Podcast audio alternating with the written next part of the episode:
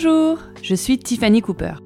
Bienvenue sur Va vers ton risque, un podcast dédié aux personnes qui osent sortir des schémas classiques, que ce soit sur le plan professionnel ou personnel. Ici, vous découvrirez des témoignages de gens qui ont choisi de vivre une vie créative, audacieuse, hors des sentiers battus. Ma nouvelle invitée sur le podcast est Rada Adem Ganzer, une gynécologue qui a fondé en 2016 la Maison des femmes de Saint-Denis, un lieu de prise en charge des femmes en difficulté ou victimes de violences. Ce lieu a été fondé en réponse à un constat accablant. En France, chaque année, 93 000 femmes sont victimes de viol ou de tentatives de viol et 220 000 femmes sont victimes de violences conjugales. J'aimerais, avant de commencer, vous citer le manifeste de la Maison des femmes, écrit par Rada Atem Ganzer. Moi aussi, j'ai fait un rêve. J'ai rêvé que les femmes, qui sont tout à la fois la moitié du ciel, l'avenir de l'homme et le sel de la terre, si l'on en croit les poètes, étaient devenues des êtres humains libres, égales et fraternels. J'ai rêvé qu'elles quittaient leurs habits de sorcières, j'ai rêvé qu'elles n'étaient plus de simples matrices productrices de chair à canon, des variables d'ajustement, des faire-valoir ou des souffres-douleurs. J'ai rêvé que leurs cheveux, leurs bras, leurs jambes n'étaient plus des incitations aux violences. J'ai rêvé que leurs maris, leurs frères, leurs mères n'avaient plus droit de vie et de mort sur elles. J'ai rêvé que leur sexe à la naissance ne les condamnait plus à une mort immédiate. J'ai rêvé que leur hymen n'était plus la partie la plus importante de leur anatomie. J'ai rêvé que leur clitoris n'était pas un pénis à extirper. J'ai rêvé qu'elles avaient droit au plaisir, à la séduction, à l'autonomie, au pouvoir. Les femmes ne doivent plus être la plus grande minorité opprimée vivant sur Terre, parce que les femmes sont vos compagnes, messieurs, et aussi des mères en devenir, parce que leurs enfants sont les citoyens de demain et qu'elles sont leurs toutes premières éducatrices, parce que le monde sera ce qu'ils en feront et que nous sommes responsables des conditions dans lesquelles elles les mettent au monde et les aident à grandir. Ce fut un honneur de rencontrer Rada, une femme si forte et si inspirante. Bonne écoute!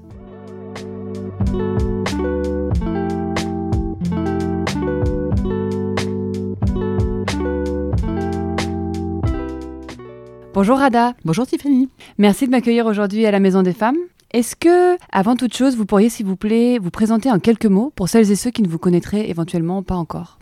Oui, ils sont certainement très nombreux. je m'appelle Rada Atem, je suis gynécologue accoucheur et j'exerce en Seine-Saint-Denis depuis un peu plus de dix ans. Après avoir occupé les fonctions de responsable de la maternité, je, maintenant je suis responsable de la Maison des Femmes. Que vous avez fondée vous-même Oui, en 2016. Alors c'est justement pour ça que j'ai voulu vous inviter sur le podcast. C'est pour parler de ce lieu formidable que vous avez créé en 2016, la Maison des Femmes de Saint-Denis donc. Vous consacrez aujourd'hui le plus gros de votre temps et de votre énergie à la protection des femmes en difficulté ou victimes de violences. Parce qu'il faut le rappeler, chaque année en France, c'est 93 000 femmes qui sont victimes de viols ou de tentatives de viol et 220 000 femmes qui sont victimes de violences conjugales. Qu'est-ce qui vous a conduit, dans votre parcours professionnel ou personnel, à créer ce lieu?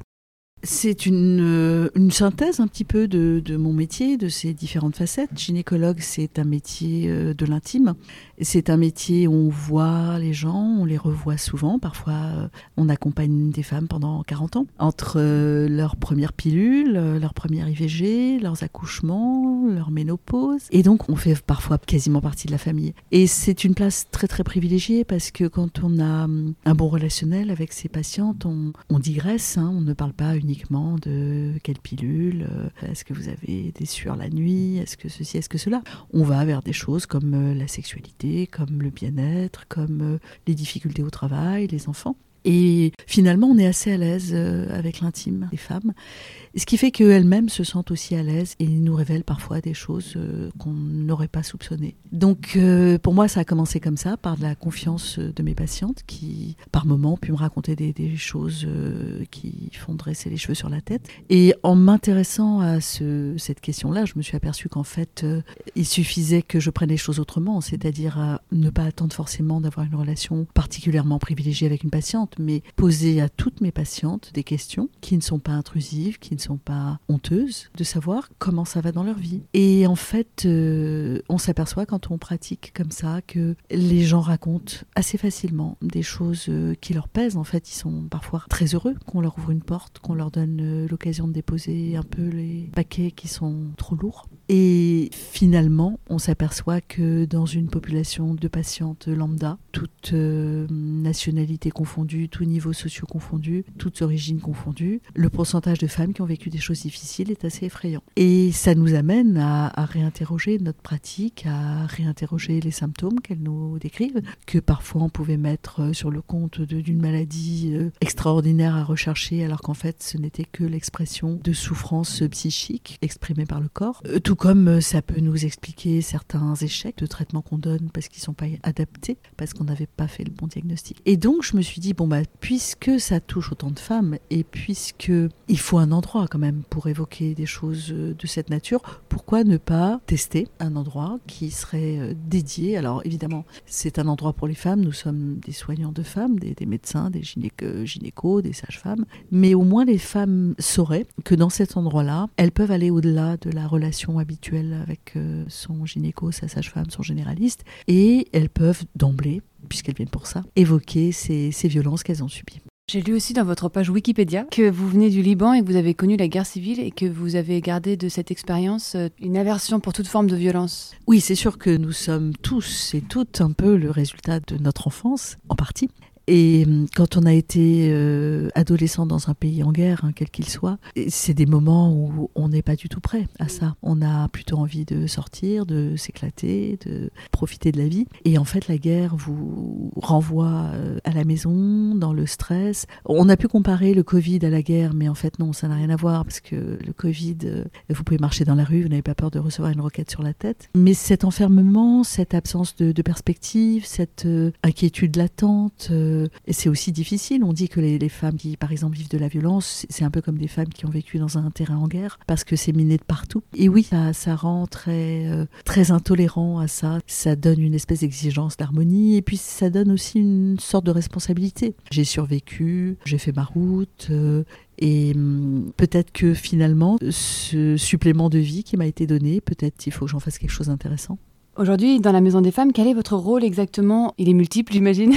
Par où commencer? Je suis, je suis le couteau suisse de la maison. Et c'est très important d'avoir un couteau suisse parce que ça, vous sort de plein de plein d'embûches. C'est-à-dire que hum, bah, je suis déjà le, médecin-chef, donc je, je coordonne l'équipe. Mon rôle, c'est de faire en sorte qu'il y ait les bonnes personnes euh, aux bons endroits. Les médecins en charge de la violence, les médecins qui doivent opérer les mutilations sexuelles, les médecins au planning qui doivent faire les IVG, les psychologues, les assistantes sociales, secrétaire. Voilà, il faut qu'on ait recruté le nombre de personnes dont on a besoin, que ce soit des personnes qui soient formées, qui soient compétentes. Et puis il faut aussi, parce que c'est un endroit où on est quand même assez euh, proches les uns des autres et on travaille sur de la matière humaine euh, ultra explosive. Mm. Donc il faut qu'il y ait une très bonne ambiance dans cette équipe. C'est-à-dire que c'est du boulot, on n'est pas là pour s'aimer, on va pas forcément partir en vacances ensemble, mais il faut qu'entre nous, il y ait de la confiance, de la loyauté, qu'on puisse appuyer les sur les autres, qu'il n'y ait personne qui soit là pour des raisons d'ego personnel, mais parce qu'on a tous envie que ça fonctionne bien. Et donc mon rôle, c'est aussi un petit peu d'harmoniser tout ça, de faire en sorte que les gens se sentent bien. Ça va de je fais attention à ce qu'il y ait toujours des capsules de Nespresso jusqu'à, bah, comme hier, on était en séminaire et, et c'était super parce qu'on avait des intervenants formidables. On était au musée Paul Éluard à Saint-Denis, qui est un endroit magnifique et totalement méconnu, avec un cloître de toute beauté. Et donc on a eu notre séminaire. Ensuite, on a eu une visite guidée rien que pour l'équipe de la Maison des Femmes du musée le soir, et puis un repas dans le musée. Et je pense que ce sont des choses qui marquent les équipes et, et qui contribuent à ce qu'on ait un, vrai, euh, une vraie éthique collective. Et puis, bah, je fais aussi de la médecine et je fais aussi un peu de chirurgie. Je, fais de la chirurgie de réparation du clitoris. J'ai mes consultations de gynéco. Et puis aussi, ce qui m'occupe énormément, c'est je trouve de l'argent parce que tout ça coûte cher. Donc je lève des fonds. Ça fait beaucoup de choses, dis donc. Oui, c'est, j'ai un emploi du temps. Euh, je précise qu'on se voit un samedi et qu'elle est à la Maison des Femmes un samedi. Est-ce que vous pouvez me décrire un peu quelles sont les missions précises de la Maison des Femmes, des intervenants qui sont ici? On a organisé euh, notre euh, parcours de soins parce qu'on est dans un hôpital, même si la maison a son propre périmètre, euh, son propre bâtiment, son petit jardin, mais nous sommes quand même dans l'hôpital. Donc nous avons des missions de soins qui sont très claires. La seule originalité, c'est que nous avons créé un parcours qui n'existait pas, qui est le parcours de la violence. Mais par ailleurs, il y a un parcours très traditionnel qui est le parcours centre de planification familiale, santé sexuelle. Donc là, c'est comme tous les centres de planification. On accueille des femmes jeunes et moins jeunes qui ont besoin de contraception, qui ont besoin de contraception d'urgence, de savoir si elles sont enceintes, de discuter pour savoir si elles ont envie ou pas d'avorter, de dépister des maladies qu'elles auraient eues parce qu'elles ont changé de partenaire. Voilà, donc ça c'est quelque chose qui est très courant. On a une activité avec le planning qui est une activité de prévention à laquelle on tient beaucoup mais qui nous occupe énormément, qui consiste à aller dans les lycées et les collèges, rencontrer des jeunes, leur parler. Éduquer au niveau de la sexualité, c'est ça? Éduquer, oui, mais pas que, la sexualité au sens large, c'est-à-dire d'abord une vision euh, positive de la sexualité. Parce qu'on a tendance, c'est vrai, à en parler de façon médicale alors que... Bah, surtout à en parler en termes de risque. Oui. Tu risques de tomber enceinte, Faites tu risques d'attraper ouais. le sida, tu risques... Capote, pilule... Voilà, ouais. donc fais attention, protège-toi, c'est très important. Mais voilà, en fait, euh, pourquoi tout ça Hmm. Et donc ça, c'est très important, leur parler des sentiments, des émotions, de, de ce qui peut les pousser aussi à avoir leur premier rapport sexuel, parfois pour faire comme tout le monde, pour pas avoir l'air de la petite euh, godiche de la classe ou du pauvre type, et que ça doit être leur choix, et qu'il faut que ça soit consenti, et que consentir, bah, c'est un acte, euh, enfin, on, on peut s'en servir à tout moment, qu'il n'y a pas un moment où on allait trop loin et que, tiens, brutalement, ben là, je peux plus faire marche arrière, ça n'existe pas. Tu peux faire marche arrière, même à même avec euh, quelqu'un euh, sur toi. Si tu veux plus, tu veux plus. Et c'est extrêmement important. Et puis on leur parle aussi des violences, parce que les jeunes couples, euh, d'abord ils peuvent avoir vécu de la violence chez eux, ils peuvent avoir vécu des violences sexuelles, enfants, avoir subi l'inceste. Et c'est parfois la première fois où ils en entendent parler comme étant quelque chose de strictement interdit par la loi, quelque chose qui leur a fait du mal, alors que les adultes devraient être là pour les protéger, donc c'est important. Et puis parfois ils vivent dans des familles où il y a beaucoup de violence, ils se construisent avec cette violence, ils la reproduisent éventuellement, donc ils sont eux-mêmes en couple très et ils peuvent être dans des couples toxiques, filles comme garçons, couple homo ou hétéro. Et donc attirer leur attention sur la toxicité que l'autre peut avoir et l'emprise qu'il peut avoir sur vous, même quand on a 15 ans. C'est important parce que pour eux, les violences conjugales, c'est pas eux, c'est maman, c'est grand-mère. C'est les autres. ouais. Bah, c'est les vieux. Eux, ils sont dans l'amour, ils sont dans la super jalousie, mais parce que c'est l'amour extrême. Et c'est difficile pour eux de faire ce pas de côté qui consiste à regarder en se disant mais est-ce que c'est vraiment de l'amour? Est-ce que quand il fouille dans mon téléphone, c'est parce qu'il m'aime? Est-ce que quand il m'interdit de m'habiller comme ci ou comme ça, c'est vraiment parce qu'il m'aime? C'est important qu'ils puissent euh, avoir ce, regard-là. ouais, ouais. Et puis euh, voilà, de, de la prévention, de- du harcèlement, du porno, du cyberharcèlement, euh, du respect qu'on se doit les uns aux autres. Vous avez fait quelque chose d'ailleurs sur le porno il y a pas longtemps, non? Au niveau du- de l'État français, il n'y avait pas quelque chose d'une loi qui est passée? Alors, on a, avec le Collège des gynécologues, ça c'était quelque chose de, de collectif, alerté les pouvoirs publics sur euh, la trop grande facilité d'accès au porno des jeunes. Il n'y a changer, aucun contrôle. Oui, Ouais. C'est en train de changer parce que c'est absolument scandaleux. ouais. C'est scandaleux. Très très jeune, de plus en plus quoi. On est d'accord. Voilà, donc ça c'est ce qu'on fait au planning. Ensuite, on a, on a un parcours pour les femmes mutilées sexuellement, qui consiste à les accompagner sur le plan psychologique, euh, sexuel, corporel aussi parce qu'on les incite à avoir des, des activités collectives comme euh, le karaté ou la danse pour reprendre un peu confiance en elles et dans leur corps. Et puis on les opère si ça est quelque chose qui pourrait leur faire du bien. Et vous les opérez dans ce bâtiment? Alors on les opère dans l'hôpital, euh, au bloc opératoire central, parce qu'il faut qu'elles dorment. Ici on fait que des opérations sous anesthésie locale, des avortements, des hystéroscopies, des choses simples. Euh, dès qu'il faut dormir, il vaut mieux être dans l'hôpital parce qu'il faut une équipe d'anesthésistes et on ne peut pas en mettre partout. Ok. Notre troisième parcours, c'est les violences, donc violences conjugales et sexuelles. On a une unité inceste qui est un peu à part. Et dans les violences, en fait, on a toute une équipe, parce que les violences, elles euh, nécessitent de, s'occuper de plein de dimensions, physiques, psychiques, sociales, juridiques, la police, euh, l'estime de soi, la parole. Et c'est pour ça qu'on a donc énormément d'intervenants. On a un policier une fois par semaine qui peut prendre les plaintes des femmes qui sont décidées à déposer plainte. On a des groupes de parole sur les violences. On a 12 ateliers d'amélioration de l'estime de soi, que ce soit du yoga, du jardinage, euh, du karaté. de- on a du français aussi pour aider les, les primo-arrivantes. On a un atelier de retour à l'emploi pour accompagner Super. celles, celles qui Très le souhaitent. Oui, oui, on, est, on essaie de boucler toutes les boucles. On a un atelier aussi euh, administratif pour les femmes qui ont- sont en, en difficulté pour ouvrir un compte, pour changer de mail, parce qu'elles ont découvert que leur mari avait mis un, un espion dans leur téléphone. On peut les aider. Et puis depuis un an et demi, on a un foyer à côté qui est géré par l'association, pour le coup la Maison des Femmes, et qui héberge une trentaine de jeunes femmes de 18 à 25 ans sans enfants, pour les accompagner vers justement une rescolarisation, l'accès à une profession, retrouver un cadre, un cadre de vie, un cadre structurant, parce que souvent elles n'en ont pas, et qui euh, vient en complément de, la prise en charge médico-psychologique euh, qu'elles reçoivent ici.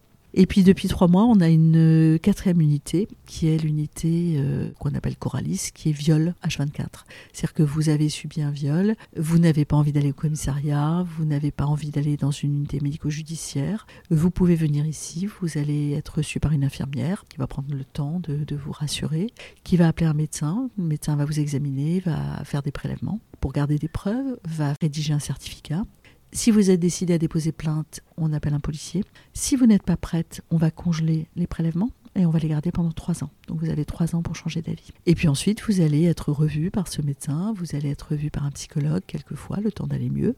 Et puis si vous avez besoin d'un suivi plus long, vous allez intégrer l'unité violence de la maison des femmes. Et puis si ça va bien, bah, vous allez retourner à votre vie. Est-ce qu'il y a d'autres centres que celui-ci Est-ce qu'il y a des centres similaires qui existent en France? Parce que là, c'est à Saint-Denis et ça concerne aussi, j'ai lu, Paris et, euh, les environs. Mais est-ce qu'il y a d'autres centres de ce genre qui existent en France? Et si oui, combien?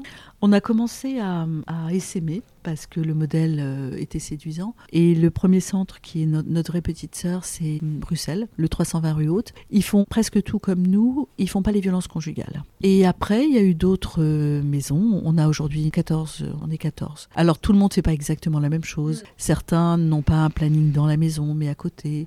D'autres ne s'occupent pas de mutilation parce qu'il n'y en a pas géographiquement là où ils sont. Peu ont cet accueil des viols 24 heures sur 24, c'est quelque chose qu'on va essayer de développer. Mais globalement, l'idée, c'est que ce sont des lieux où les femmes vont trouver des professionnels de toutes les catégories dont elles auraient besoin et la possibilité de déposer plainte sur place. Ça, ça, on y tient beaucoup parce que c'est extrêmement rassurant. Ça permet à cette plainte de se faire dans de très bonnes conditions. Alors que même si les commissariats ont progressé, même si les policiers sont plus formés, même si on essaye de ne plus accueillir une femme euh, comme un chien dans un jeu de quilles aujourd'hui, c'est pas encore euh, résolu. J'ai lu que chaque jour, entre 50 et 80 femmes passent la porte de votre centre pour recevoir une aide et se reconstruire tant physiquement que psychologiquement. La Maison des femmes réalise plus de 15 000 consultations par an. Quel profil de femmes accueillez-vous? On accueille toutes sortes de profils. Ça peut être euh, la jeune fille de 12 ans qui a eu un rapport sexuel euh, plus ou moins consenti et qui est enceinte. ça peut être euh, la femme de 35 ans qui a trois enfants et qui n'en veut pas un quatrième. Ça peut être la migrante arrivée il n'y a pas longtemps et à qui on a dit vous êtes victime d'excision, il faut aller à la maison des femmes. Ça peut être euh, la femme banquière vivant en France mais originaire du Mali qui a été excisée enfant et qui veut une réparation. Et ça peut être Madame Tout le Monde qui a vécu dans son enfance des violences, qui a vécu du harcèlement scolaire, du harcèlement au travail, un conjoint violent, des violences euh, sexuelles, euh, des viols conjugaux, toute catégorie, tout profil, tous âges. On accueille des femmes mais tellement différentes. J'ai lu aussi qu'aujourd'hui, c'est environ 80 personnes qui sont engagées pour la Maison des Femmes. Quel type de profil avez-vous dans cette équipe? J'ai l'impression que c'est très varié. Il y a à la fois des médecins, des ostéopathes. Alors, on a euh, tous les profils qui nous semblaient euh, pertinents. Alors, évidemment, des médecins, c'est la base. Euh, dans les médecins, on a des généralistes, on a des gynécos médicaux, des gynécologues obstétriciens. On a deux psychiatres, on a un sexologue, une dermatologue, et puis on a des sages-femmes, on a des psychologues, des assistantes sociales, et puis évidemment les infirmières, les aides-soignantes, les secrétaires qui permettent de faire tourner la maison aussi parce qu'elles sont souvent en première ligne. Et c'est elles qui accueillent, c'est elles qui orientent, qui rassurent. Ensuite, on a tout ce qui est psychocorporel, donc euh, kiné, ostéopathe. Euh, on a eu un moment une masseuse shiatsu, une masseuse ayurvédique. Euh, c'est un petit peu fonction des gens qui ont envie de venir bosser avec nous. On a une psychomotricienne. Et puis, on a tous les animateurs d'ateliers. Donc, ça peut être la prof de danse, la prof de karaté, la prof de yoga, le prof de jardinage. Ah, justement, à propos des ateliers, j'ai vu donc que la Maison des Femmes propose des soins médicaux, mais aussi des ateliers, donc, vous l'évoquiez plus tôt, de musique, de danse, de jardinage, de karaté, de théâtre, de yoga, de français de beauté. Et il y en a un qui m'a interpellé qui s'appelle Réparer l'intime. En quoi ça consiste? Alors c'est notre plus vieil atelier, c'est le tout premier, et c'est un atelier euh, très complet parce qu'en fait c'est pas de l'art thérapie mais ça s'en inspire. Il est animé par euh, une illustratrice, créatrice de bijoux et une photographe. Et ce sont des femmes qui se sont rencontrées ici euh, pour des raisons professionnelles, mais qui ont sympathisé. Et elles ont eu envie de tester ce modèle qui n'existait pas. Donc elles reçoivent les femmes, elles les font euh, parler, se dessiner, créer des bijoux, incruster des bijoux dans leurs dessins, et puis euh, raconter un peu ce qu'elles ont envie. Hein, c'est pas du tout un atelier pour se raconter, mais forcément quand on se dessine, on explique pourquoi je me suis dessinée comme si, ma maison, ma famille, etc. Et puis la photographe aussi les prend en photo, les maquille, les prend en photo à différentes étapes, c'est-à-dire euh, trois mois plus tard, six mois plus tard. Et ça permet aussi aux femmes de voir leur évolution corporelle, de voir comment leur visage a changé, comment elles se tiennent plus droites, comment elles ont l'air d'avoir plus confiance en elles-mêmes, et elles se trouvent belles en fait. Et cet atelier euh, est extrêmement impactant. C'est génial. Vous êtes aussi euh, cofondatrice du collectif euh, Prévenir et Protéger qui œuvre dans le domaine de la lutte contre les violences faites aux femmes et aux enfants. En quoi, en quoi consiste ce collectif? Bon, ça, c'était juste. euh, moi, j'aime bien les, les clubs de, de potes. Ok. En fait, Prévenir et Protéger, c'est plusieurs associations qui s'occupent soit de violences faites aux femmes, soit de violences faites aux enfants. Et en fait, on fait un peu le même boulot. Et donc, euh, on s'était réunis autour de- du 6 février, qui est la journée mondiale de lutte contre l'excision, parce que l'excision, ça concerne les enfants. Et c'est une violence sexuelle faite aux petites filles. Et on avait commencé comme ça, et on avait fait un très bel événement il y a quelques années. Et on a récidivé, on a fait une, une vidéo de prévention sur les violences sexuelles l'année d'après. On fait des événements, en fait, euh, qu'on co-porte ensemble. Et c'est toujours des événements de prévention et de sensibilisation. Là, il y a quelques jours, on a fait aussi hein, toute une après-midi de formation destinée aux professionnels sur les mutilations sexuelles, euh, comment en parler, comment les aborder, comment réparer. À votre avis, une question un peu abyssale, qu'est-ce qui pourrait être mis en œuvre aujourd'hui pour améliorer la situation actuelle des violences faites aux femmes et aux enfants? Qu'est-ce qui doit changer? À quel niveau ça se joue pour que la situation des femmes et des enfants puisse évoluer dans le bon sens? On sait ce qu'il faut qu'il change. La question, c'est est-ce qu'on est prêt? Est-ce qu'on est prêt à investir autant? Euh, C'est une question de coût, mais c'est aussi une question politique. C'est une question de volonté. La première chose, c'est de s'occuper des enfants. Il n'y a pas de secret. La plupart du temps, quand une femme est euh, malmenée, c'est parce que quelque chose aussi dans son enfance fait qu'elle était, elle a été fragilisée, vulnérabilisée. Moi, je, suis très impressionnée par euh, ce que peuvent me raconter les femmes de leur vécu euh, d'enfance, toujours euh, extrêmement triste. Donc, je pense qu'il faut plus d'attention aux enfants. Je pense qu'il faut plus d'attention aux, parents. Il y a des parents qui, par maladresse, par troubles psychologiques eux-mêmes, par addiction, par tout ce que vous voulez, par chômage, par détresse, deviennent maltraitants. Et si on ne s'en aperçoit pas, si on ne les aide pas, mais en fait les enfants vont, vont être euh, très abîmés, ils vont devenir des adultes abîmés qui vont en abîmer d'autres et, et on, ça va jamais s'arrêter. Donc euh, parfois quand je suis énervée, je dis qu'il faudrait un, un permis pour se reproduire parce que c'est trop grave. Mais oui, je pense qu'il faut avoir une attention euh, extrême à l'enfance. Le problème, c'est que ça coûte cher, il faut des éducateurs, il faut des gens qui vous accompagnent, et pas dans six mois, et pas dans deux ans, et pas une fois par mois. Un vrai accompagnement, c'est souvent, c'est tout de suite, parce qu'on en a besoin tout de suite. Et malheureusement, c'est pas le cas. Et quand on s'intéresse euh, à la justice, par exemple, euh, Hier, on avait une présentation par deux substituts du procureur de Bobigny, mais ça donnait envie de pleurer. Elles ont un casque sur la tête toute la journée et l'officier de police judiciaire leur raconte des histoires. Elles doivent prendre des décisions très rapidement. Euh, Il y a des après-midi où elles doivent statuer sur 15 dossiers. Elles finissent à 23 heures. Elles sont deux et on se dit, mais c'est ça l'attention qu'on apporte à la justice en France? C'est comme ça qu'on va aider les gens à avancer? Personne n'a assez de moyens, tout le monde est débordé de dossiers, ce n'est pas normal. Donc en fait, il faut s'occuper des enfants, il faut s'occuper des hommes violents, des agresseurs, il faut les soigner, il faut les remettre dans le droit chemin. Je dis pas que c'est facile. Il faut s'occuper des femmes victimes, il faut leur redonner de l'espace, de l'espérance, euh, de la sécurité. Et puis les aider aussi à sortir du statut de victime. Ça ne peut pas être une vie de victime. Et donc on voit bien que ça touche bah, tout, l'éducation, la justice, euh, la police, la santé, il faut soigner, l'hébergement. Donc euh, voilà, il faut se retroucher les manches et, et décider d'agir. Et clairement, ça n'est pas encore à ce point-là au programme. On est d'accord. Question pour la fin. Qu'est-ce que vous conseilleriez à une femme vivant en France qui, par exemple, nous écouterait là tout de suite et qui serait actuellement en difficulté ou victime de violence? Quelles sont les, étapes à la fois concrètes et hum, plus symboliques qu'elle peut mettre en œuvre pour, euh, pour aller mieux? Et quel message d'espoir vous pourriez lui donner éventuellement? Je pense que la première chose à faire, c'est de comprendre ce qui nous arrive. Très souvent, on se doute bien que c'est pas tout à fait normal ce qu'on vit. Mais on a parfois tellement envie que ça aille bien. On a tellement envie de se raccrocher à son rêve euh, de petite fille, d'une jolie famille, d'un couple parfait, qu'on a comme des œillères en fait et qu'on accepte des choses qui sont inacceptables. Et parfois, regarder les choses, les lire autrement. Et souvent, il faut quelqu'un pour vous aider à relire, à comprendre qu'en fait, euh, non, ce que, ce que tu subis n'est pas normal et la plupart du temps interdit par la loi. Ce n'est pas une preuve d'amour. Et cet homme, euh, en fait, euh, te fait beaucoup de mal. Et non, tu vas pas réussir à le changer parce qu'il est comme ça. Et tu vas beau t'acharner à être encore plus belle et encore meilleure cuisinière et encore plus intelligente dans tes propos, mais qui sera toujours insatisfait parce que c'est là-dessus que repose son emprise. Et donc aider les femmes déjà à comprendre. Alors ça peut passer par plein de choses, lire des livres. Il y a eu beaucoup beaucoup de témoignages de femmes et quand on les lit, elles expliquent parfaitement comment s'est mis en place un engrenage extrêmement sournois euh, qui a commencé par une histoire d'amour magnifique et qui s'est terminé euh, parfois dans la tombe. Et ces livres, je trouve, sont, assez éclairants parce que les femmes peuvent se retrouver en disant ah mais oui mais moi aussi dans ma vie c'est comme ça. Et donc ça ça peut être un premier, une première prise de contact. Ça peut être des podcasts, ça peut être des émissions, ça peut être des films, des séries. Il y en a beaucoup aujourd'hui qui traitent de, de ça, de l'emprise, de la violence conjugale, des dégâts.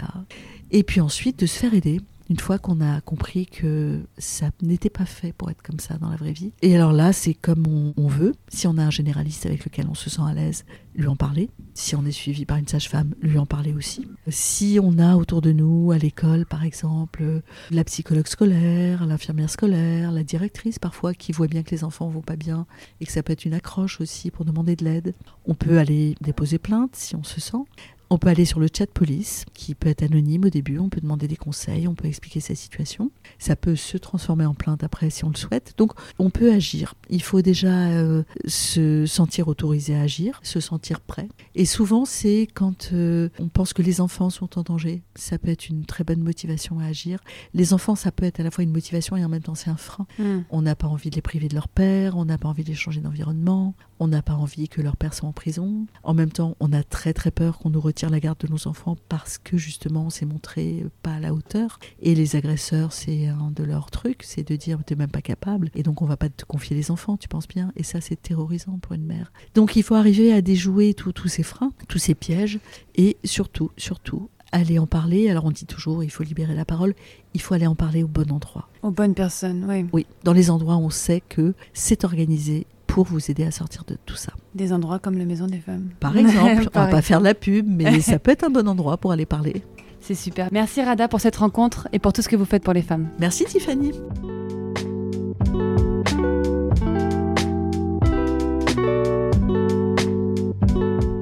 Et voilà, j'espère que cet épisode vous a plu. Si vous souhaitez soutenir la Maison des Femmes, je vous invite à partager cet épisode ou à faire un don sur le site lamaisondesfemmes.fr. À bientôt pour un nouvel épisode. Thank you.